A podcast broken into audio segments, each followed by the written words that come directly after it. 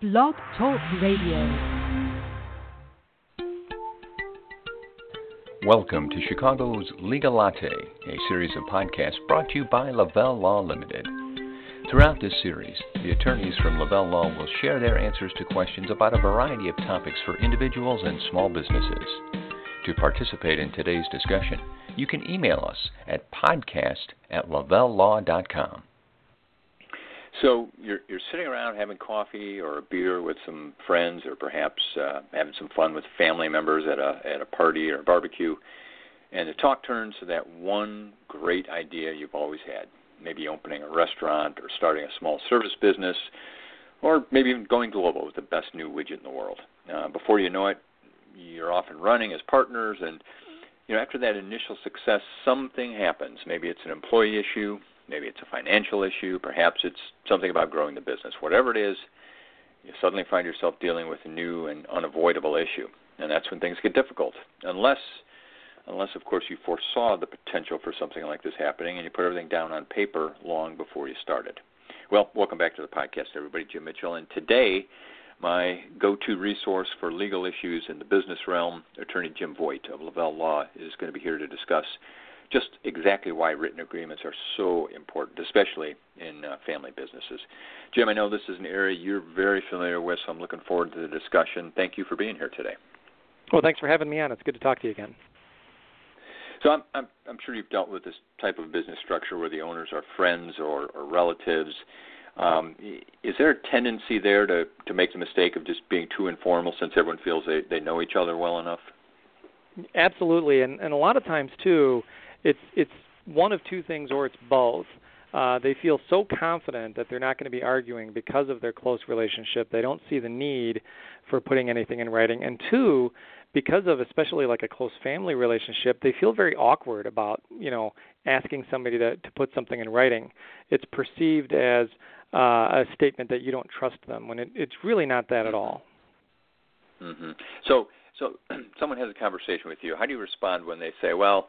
You know, we don't want to we don't want to do that now because we don't want to have to argue about these things before we even start.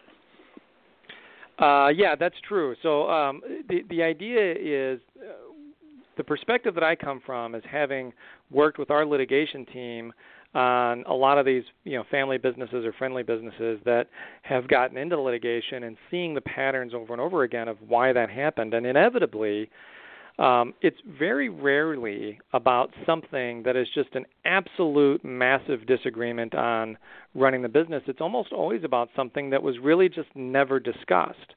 So mm-hmm. when family comes to you or friends come to you and say, "Well, we don't really need this because we agree on everything," they agree on everything that they know about.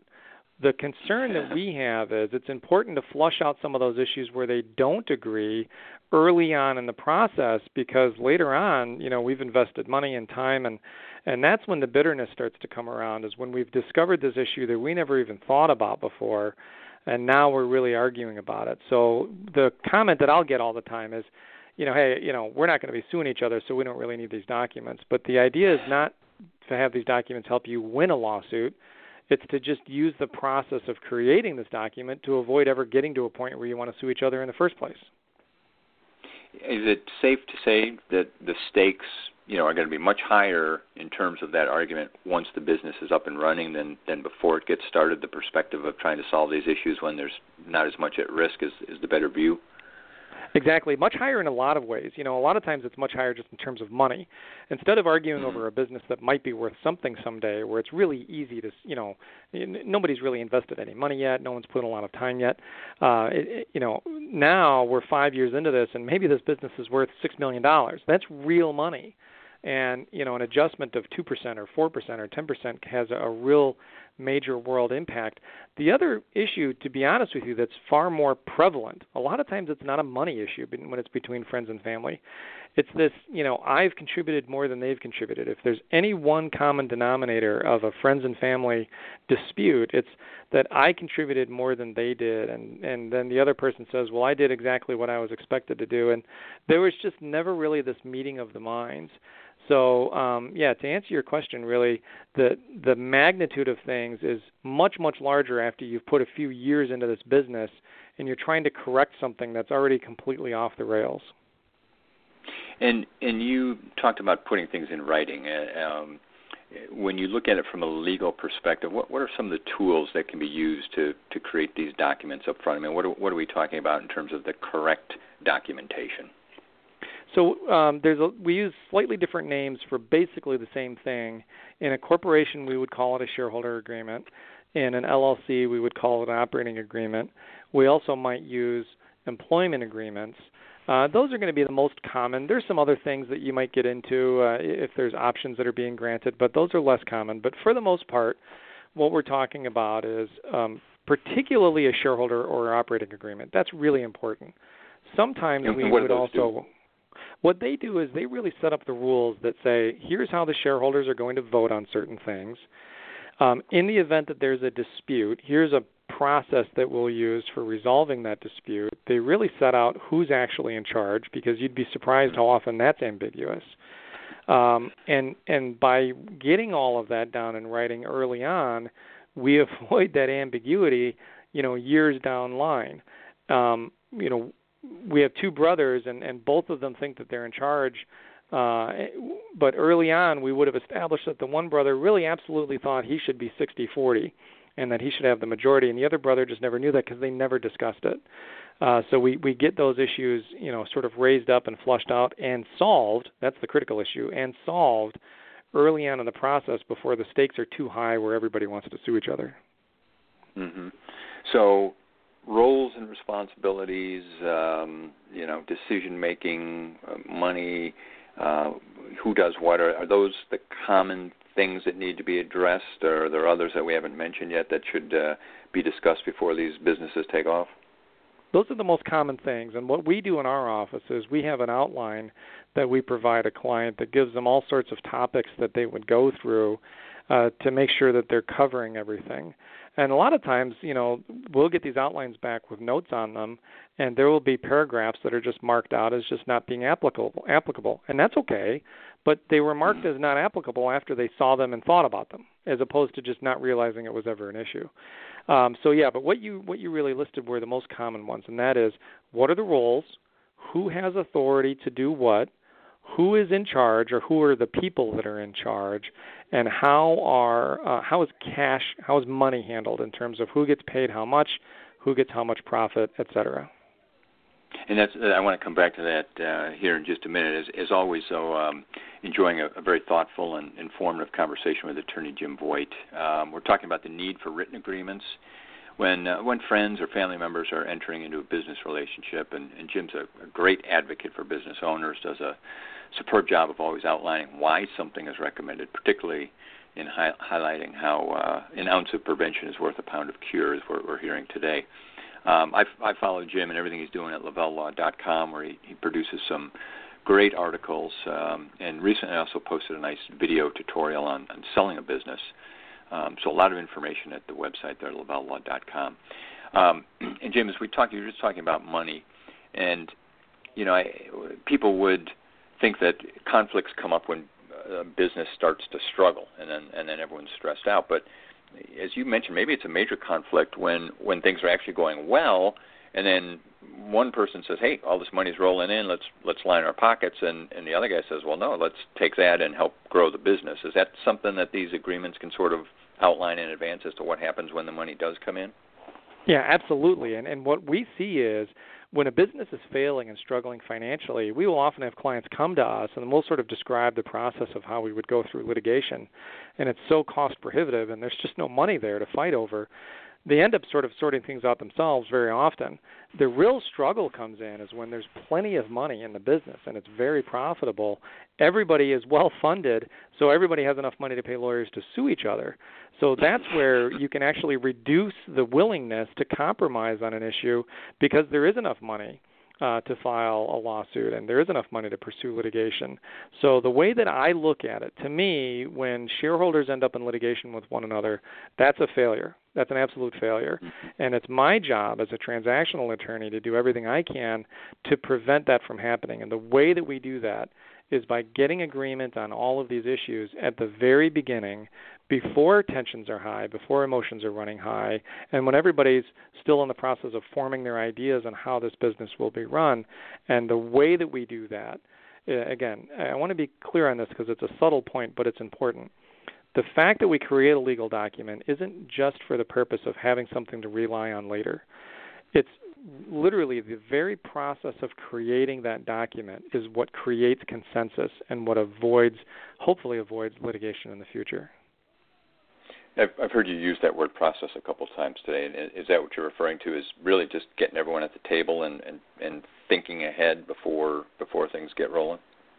Exactly right. Yeah, exactly right.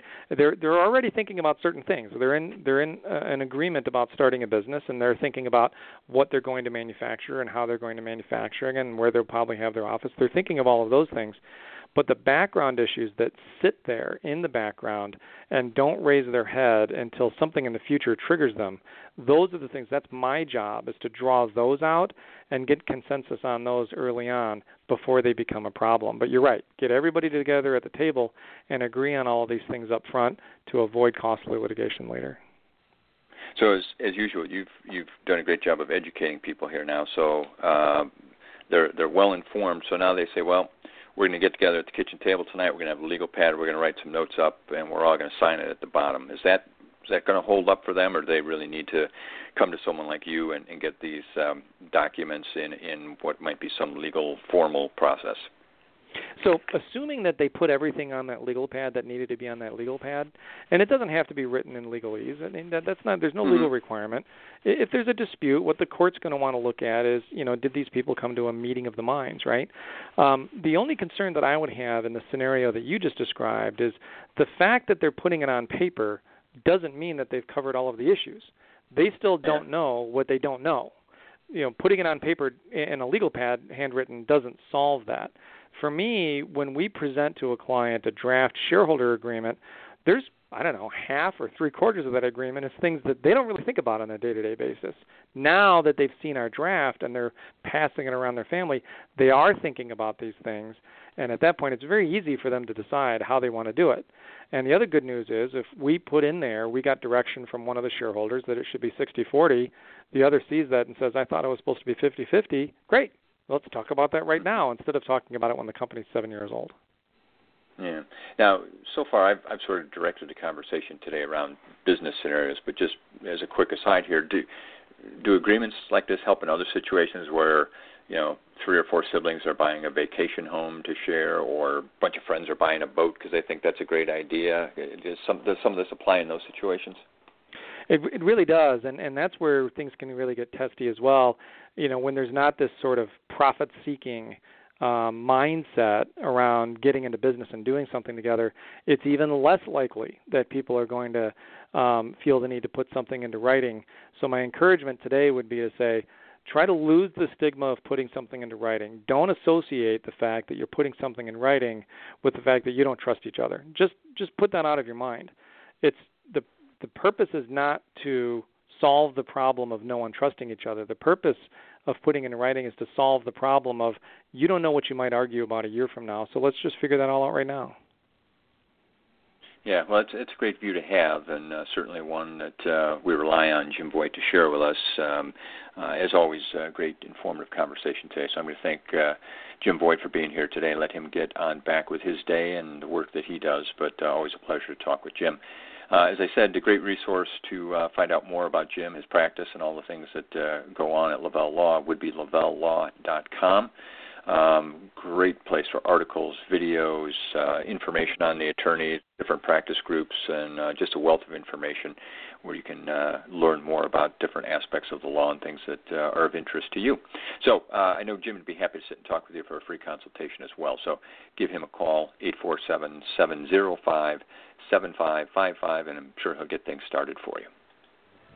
Thank you for joining us for this edition of Chicago's Legal Latte.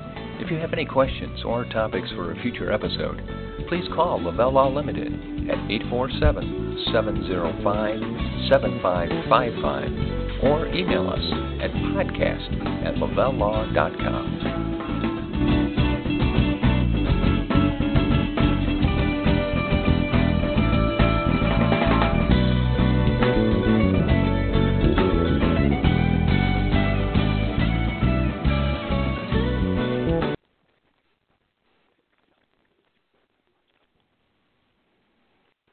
was boring. Hello. Then Judy discovered ChumbaCasino.com. It's my little escape. Now Judy's the life of the party. Oh, baby, Mama's bringing home the bacon. Whoa, take it easy, Judy. The Chumba life is for everybody. So go to ChumbaCasino.com and play over 100 casino style games. Join today and play for free for your chance to redeem some serious prizes. Ch-ch-chumba. ChumbaCasino.com. No purchase necessary. Void where prohibited by law. 18 plus terms and conditions apply. See website for details.